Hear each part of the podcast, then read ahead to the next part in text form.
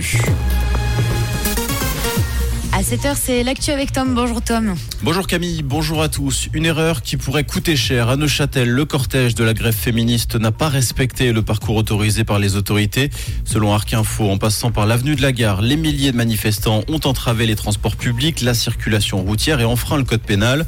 Une organisatrice a été informée des suites judiciaires.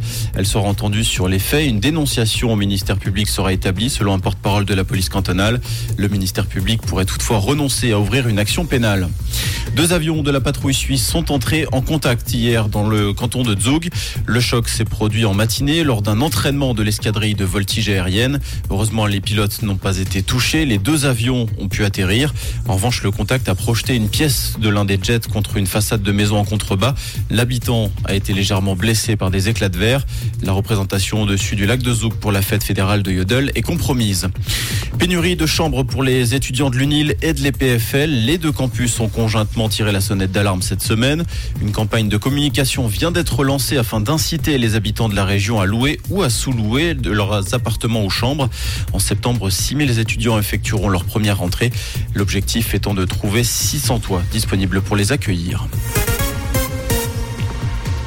Les mouvements de la montagne se sont accélérés ces dernières 24 heures à Brienne. Selon le service d'alerte précoce, les vitesses de déplacement du terrain ont été multipliées par 10 entre hier matin et aujourd'hui. À ce stade, les experts partent du principe que la masse rocheuse peut s'effondrer à tout moment. La phase bleue a par ailleurs été activée, c'est-à-dire qu'il est interdit de pénétrer dans la commune et les voies de communication de la région ont été bouclées. En Grèce, alors que les recherches d'éventuels survivants se poursuivent, neuf Égyptiens soupçonnés d'être des passeurs ont été arrêtés dans la ville de Kalamata. Ils sont soupçonnés de trafic illégal d'êtres humains. Pour rappel, dans la nuit de mardi à mercredi, un bateau de pêche a fait naufrage au large des côtes grecques avec plus de 700 migrants à son bord. Le dernier bilan fait état de 78 morts. La finale de la Ligue des Nations opposera la Croatie à l'Espagne ce dimanche. L'Espagne qui l'a emporté de but hier face à l'Italie lors de la deuxième demi-finale.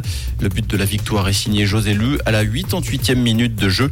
La finale débutera ce dimanche à 20h45.